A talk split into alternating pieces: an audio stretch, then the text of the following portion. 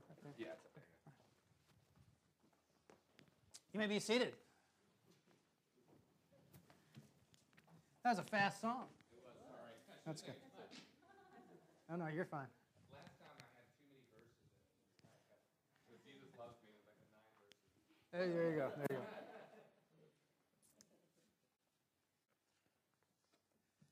My grandfather would often tell me, too many times, he would tell me, smile, it's your job to make other people happy.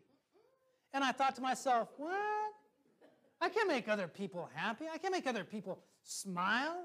I can't make someone be happy. You're smiling, and I'm not happy. But there's something to our responsibility as a Christian to try to ease the pain of others. There's something about our role as Christians to try to help people who have some sort of need. And in a way, when we do that, because there are people that are suffering. They're suffering for different reasons. They're going through different crises in life. And if we're able to help them, maybe we can help them smile. In Matthew chapter 25, Jesus talks about our responsibility to help those in need. And sometimes we miss the import excuse me, of what Jesus is saying here. But I want us to think about what Jesus says in Matthew 25. I want us to think about the root of Matthew chapter 25 and the related biblical principles that we see there. I want us to think about this morning limits of what we can or should do as Christians. And then I want us to think about specific opportunities or things that we can do to be ready to help. So if you have your Bibles with you this morning, please be turning to Matthew chapter 25. And as you turn to Matthew chapter 25, I want you to notice what's going on in this context. In Matthew chapter 24, the context begins. In Matthew chapter 24, Jesus is coming out of the temple. And Herod had this tremendous building project, and it still wasn't finished in Jesus' day. They were still working on it. And so they're coming out of the temple complex.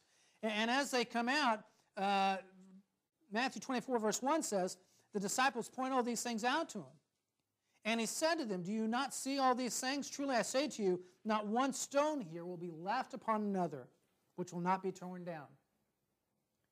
And then notice verse 3. As he was sitting on the Mount of Olives, the disciples came to him privately, saying, tell us, when will these things happen? And what will be the sign of your coming and of the end of the age? So they asked Jesus 3 questions. When are these things going to take place? And Jesus in Matthew chapter 24 and in Matthew chapter 25 is answering these questions. When are these things going to take place? When is the temple going to be destroyed? That is. When is the time of your coming? And when is the end of the age? And Jesus is answering these questions in Matthew chapter 24. In Matthew chapter 24. So notice, first of all, he answers the idea of those days. When is the temple going to be torn down? And he says in Matthew chapter 24, verse 19, and also verse 22, these days are among us, okay? Those things are coming. They'll be coming shortly. And then in Matthew chapter 24, verses 23 through 35, Jesus begins to answer the question of, when is your coming? When are you going to come? And Jesus there refers to Daniel chapter 7. Now, some of you have heard me talk about Daniel chapter 7 at other times. In Daniel chapter 7, the vision that Daniel has is that one like the Son of Man coming to the Ancient of Days. That's another way of saying God. The Son of Man is coming to God in the clouds. And then the Ancient of Days gives him a kingdom. So when Jesus talks about the Son of Man coming on the clouds here, in this part of Matthew chapter 24, he's talking about when he's going to go to his Father and receive a kingdom. A lot of people turn that around and think it's the other way. But Jesus stresses that point. He spends some time on it. Verse 33, he says, you're going to recognize some things happening and realize when you see this that the kingdom's right there, that the Son of Man is coming to the Ancient of Days. He says in verse 34, this generation will not pass away before that happens. And so Jesus is saying this is going to be happening soon. But then he begins to talk about the end of the age. Notice that verse 36. Heaven and earth will pass away, but my words will not pass away. But of that day, he says, verse 36, of that day no one knows, not even the angels of heaven, nor the Son, but the Father alone.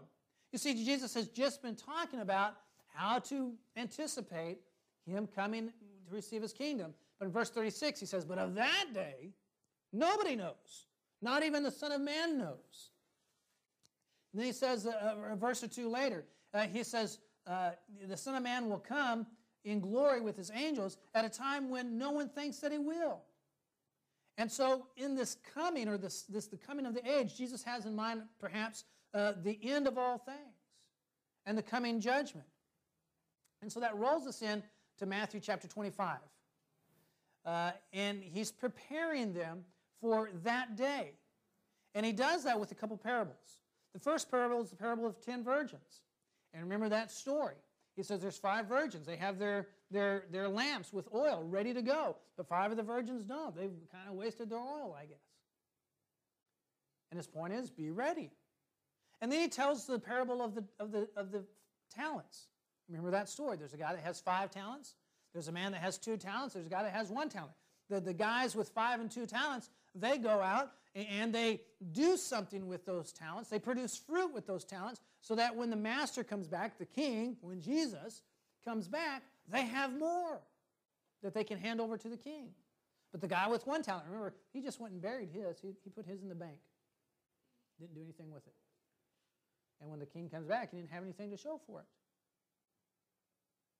The point is, Jesus is using these parables to say when he comes back, when you answer that question, what will be the end of the age be like? Or when will be the end of the age? He says, nobody knows, you better be ready. And it's within that context, then, of Jesus talking about that last day that we come to our text for today, which is in verse 31. Notice what Jesus says. Matthew chapter 25, verse 31. But when the Son of Man comes in his glory and all the angels with him, then he will sit on his glorious throne.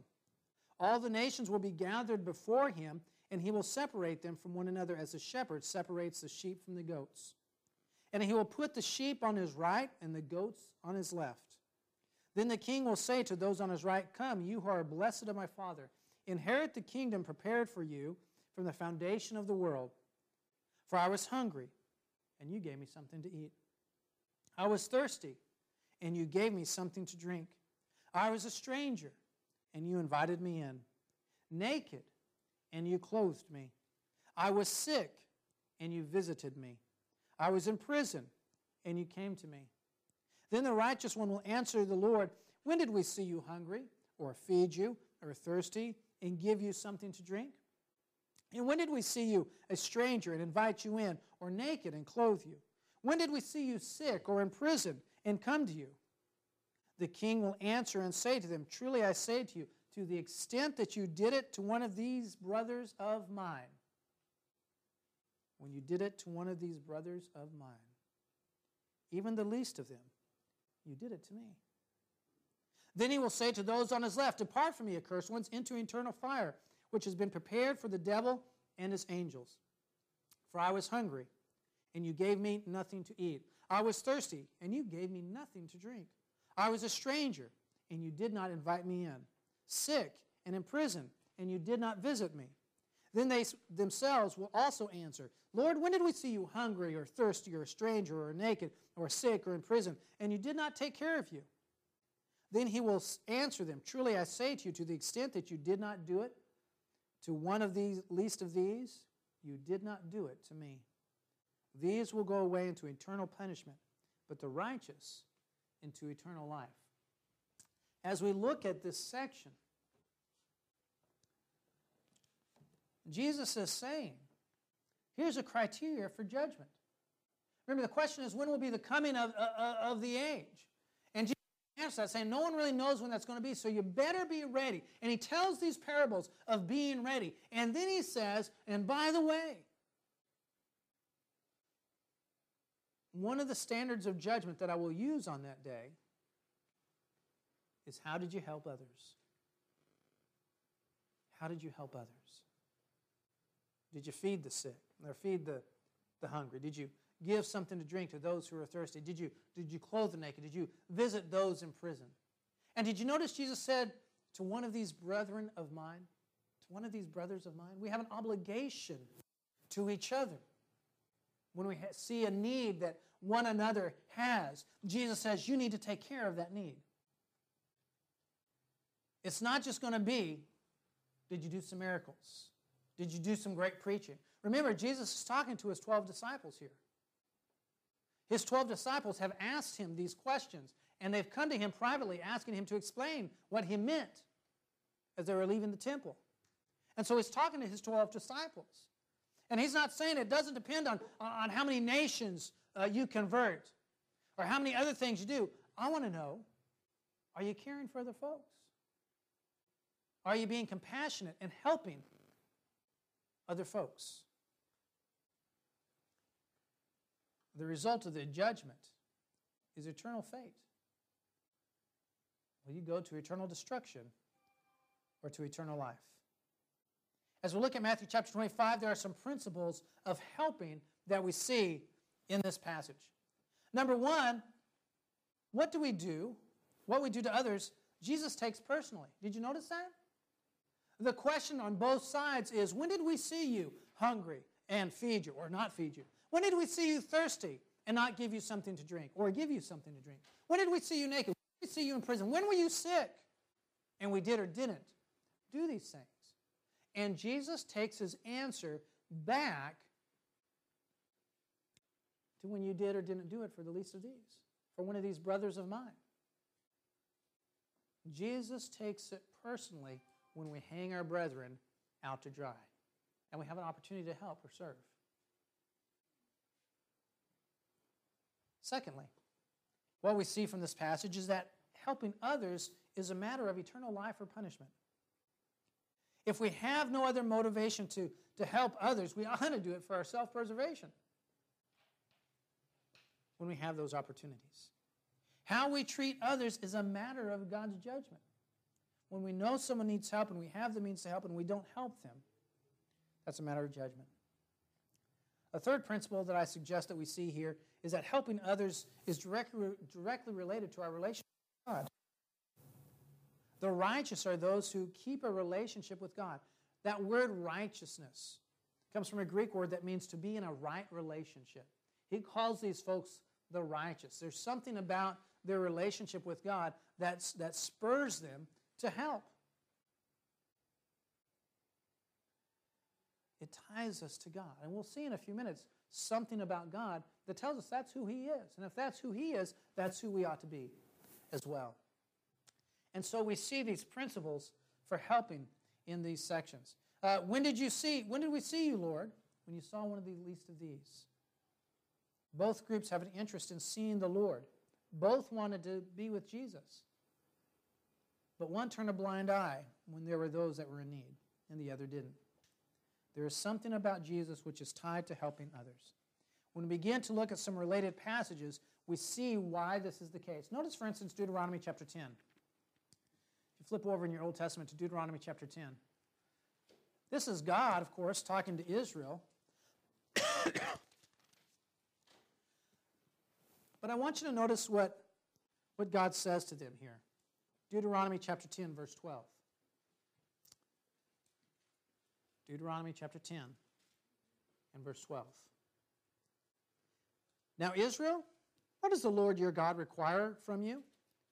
But to fear the Lord your God, to walk in all his ways, and love him, and to serve the Lord your God with all your heart and with all your soul, and to keep the Lord's commandments and the statutes which I am commanding you today for your good. Behold, the Lord your God, the Lord your God belong heaven and the highest heavens, the earth and all that is in it. Yet on your fathers did the Lord set his affection to love them, and he chose their descendants after them, even you above all the peoples as it is to this day. So circumcise your heart and stiffen your neck no longer. For the Lord your God is the God of gods and the Lord of lords, the great, the mighty, and the awesome God, who does not show partiality or take a bribe. He executes justice for the orphan and the widow and shows his love for the alien by giving him food and clothing. So, verse 19, so show your love for the alien, for you were aliens in the land of Egypt. You shall fear the Lord your God, and you shall serve him and cling to him, and you shall swear by his name. Did you notice that connection that Moses makes here? He says this is who God is. God cares for the widow. God cares for the orphan. God cares for the alien. What do all three of those things have in common? They have little protection. They are susceptible to abuse from others. And they need help. And God has compassion for them. And he says, just as God has compassion on these folks, you should too, as his people Israel. And so when we come to Matthew chapter 25 and we see Jesus saying, here's how you ought to act, we're talking about the same God. He has a concern for those who are weak, for those who are susceptible to abuse from others, to those who are in need and can't care for themselves. And he wants us to care for those folks just as he would. Our blessings can be a source of God's help for others.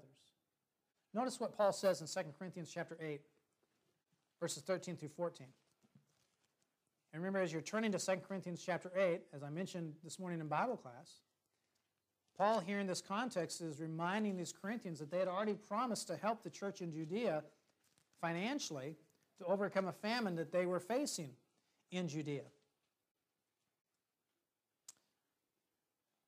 But notice what he says, 2 Corinthians chapter 8, verses 13 through 14. Speaking of their financial gift, he says, "For this is not for the ease of others and for your affliction, but by way of equality. At this present time, your abundance being a supply for their need, so that their abundance may also become a supply for your need, that there may be equality. As it is written, he who gathered much did not have too much, and he who gathered little had no lack." In other words, Paul is saying, look, Corinthian church, you have an abundance, you have a surplus, and God is going to use your surplus and your abundance to take care of those Christians in Judea who are struggling in this famine. And God uses that as a way to care for the needy brethren, even as far away as they were by mileage. We need to remember, as we look at Galatians chapter 6 and verse 10, that we have an obligation to help our brethren. Notice what Paul says there, Galatians chapter 6, verse 10.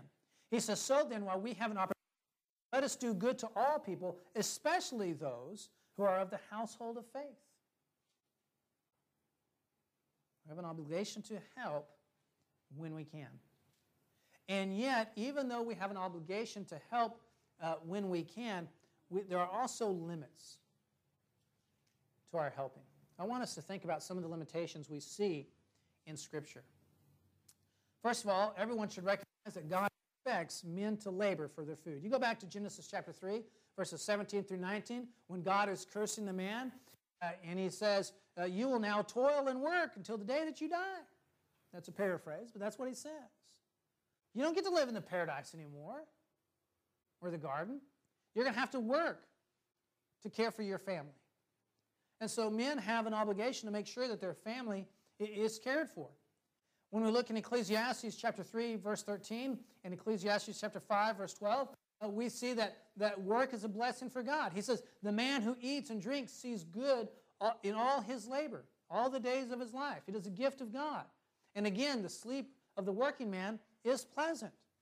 When you work and you know that you are caring for your family, you see the produce of the labor that you do, that's a gift from God, Solomon says. And so we need to understand that we have a responsibility to work. 1 Thessalonians chapter 4, verses 11 and 2. Paul tells us that he worked to avoid becoming dependent on others. And Christians ought to do that as well. 1 Thessalonians chapter 4, verses 11 and 2.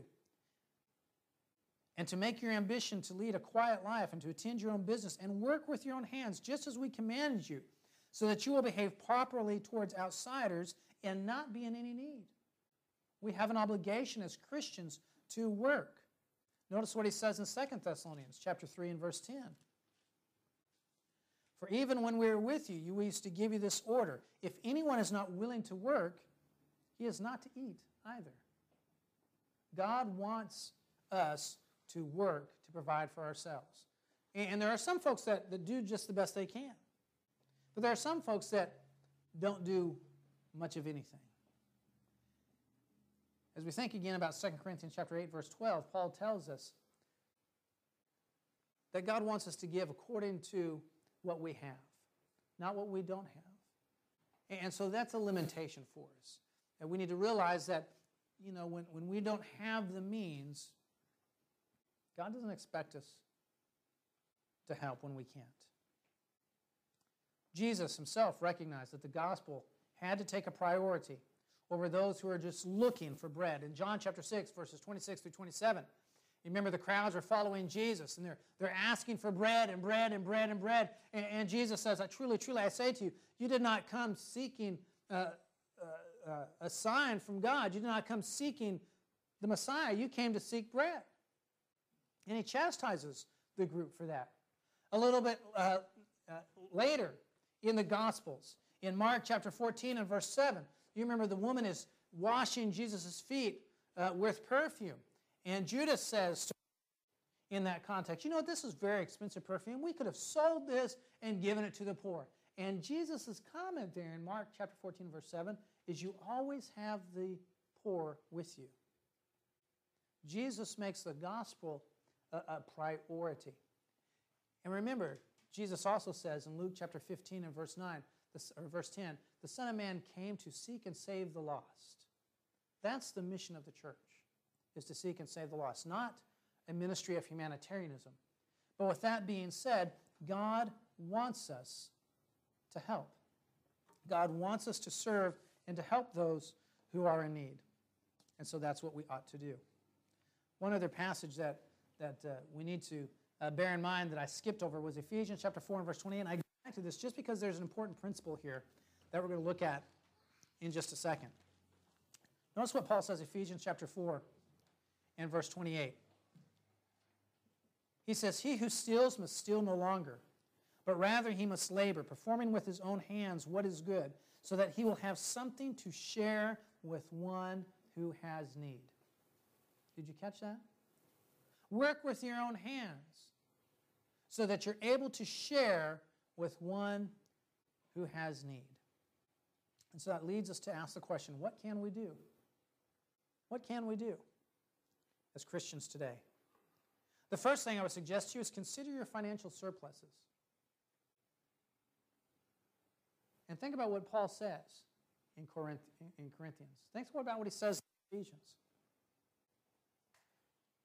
The surpluses that God has given us allow us to be able to help people in times of need. That doesn't mean all of your surpluses, all of the time. You're just going out and giving to folks. But think about when a hurricane hits. Think about when a tornado hits. Think about when someone close to you finally finds themselves in a hospital. No, I'm not looking at you, Paul. Or there's a real crisis in somebody's life. Doesn't it feel good to be able to help them a little bit with that need? Well, you see, a lot of times what we do as Americans is buy the biggest house possible. We buy the fanciest car possible. We buy the fanciest clothes possible. We do everything as big as possible, right? Nothing is bigger in Texas, or nothing's bigger than Texas, right? Everything's big in Texas. And we get done, we look around, and we think, where did the paycheck go? We ought to think about trying to live within our means. And as Paul says in Ephesians chapter 5 there, Try to have something to set aside so that you can help those truly in need. And so the first thing that we do is consider our financial surpluses. And that's kind of subjective. It's going to be different for everybody in terms of what that is and what you're able to do. But remember, Paul says there in 1 Corinthians chapter 8, God doesn't expect you to give what you don't have. But if you have a surplus, be prepared to use that to help someone who truly has need. Secondly, we need to have a mindset of help in terms of sacrifice of time. Helping doesn't always come at a convenient time, right? And we need to understand that in our families and individually, right? Just as we think about the example of a hurricane. If we were able to take a group to Houston last year, right? That's not a two-hour trip, right? That's a sacrifice of time. Sometimes in our families we realize, hey, a family member needs to go and help somebody else. That's a sacrifice of time. And so we need to understand those things. Know your abilities and your limitations. We all have different abilities, and I can't help in the same way. Wouldn't it be great to have a medical mission team in this congregation? We have some folks that can do that. You know, one of our members who's working all the time we never see is a nurse. We have doctors and nurses here. Would you want them to be on the medical mission team, or would you want me to be on the medical mission team? All right? If we're talking about cutting folks open, it's not me, right? You understand my point. Use the abilities and talents that you have. But that leads us to the last part, which is networking. If you can't take care of a need, that's okay. There's nothing wrong with being able to say, you know what, I can't help you with that. But maybe I know someone who can. Let me see if this other person has some time to talk with you or has the ability to help you. Next, we need to help those in the church with real needs. Remember, Jesus said in Matthew chapter 25, whoever does this to one of these brothers of mine. Galatians chapter 6, help those in need. When you have an opportunity, help those in need, especially those of the household of God. And so we ought to look in the church, and when we see folks that need help, we need to help them. Now, here's the kicker. In my experience in the church, there are people that need help, and they don't want to know. It's embarrassing. Nobody knows how to ask the right way. Or they think there's a right way to ask, and they don't know what that is. Let me say it that way. Sometimes we just need to observe and be willing to help. And then the last thing. Have an eye out for those outside the church. Here's how churches like to do benevolence traditionally. Somebody walks in the door, let me write you a check. I don't know who you are, where you're going, what you're going to do with this, but let me write you a check. I don't know that matches what we saw with the biblical limitations on helping. Here's what works better. Somebody you work with. Somebody you go to school with. Someone in your community. Somebody you know of has a real need. Their house just burnt down. They have a sudden medical need. And it's something that you are earnestly and authentically aware of. Bring that to the church and say, hey, here's an opportunity we have to serve somebody. Or if it's something you can do on your own, do it on your own. Nobody needs to have an inventory list of who's done what for whom. But as Christians, we ought to be ready to do that. You know, my grandfather, I think, was way off base when he told me years and years ago, over and over and over again, hey, it's your job to make everyone smile. No, it's not. But biblically, as a Christian, maybe I can help somebody smile for a moment when they're going through a crisis or they have a real need, if I'm prepared and ready to step in and help them with that need. Jesus says, that's what I want you to do. Even to his own disciples, he says, this is a criteria of judgment. Not how many sermons you preached, not how many people you brought to the Lord, but were you willing to help? Maybe you're here this morning and you need to become united with Christ in baptism, being united in his death, burial, and resurrection. Or maybe you have some other need, whatever your need. Won't you come? Together we stand and sing.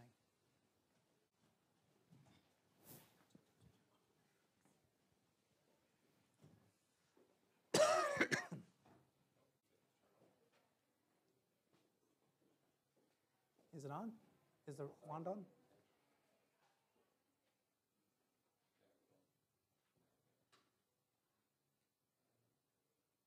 There we go. Okay. God is so good. God is so good.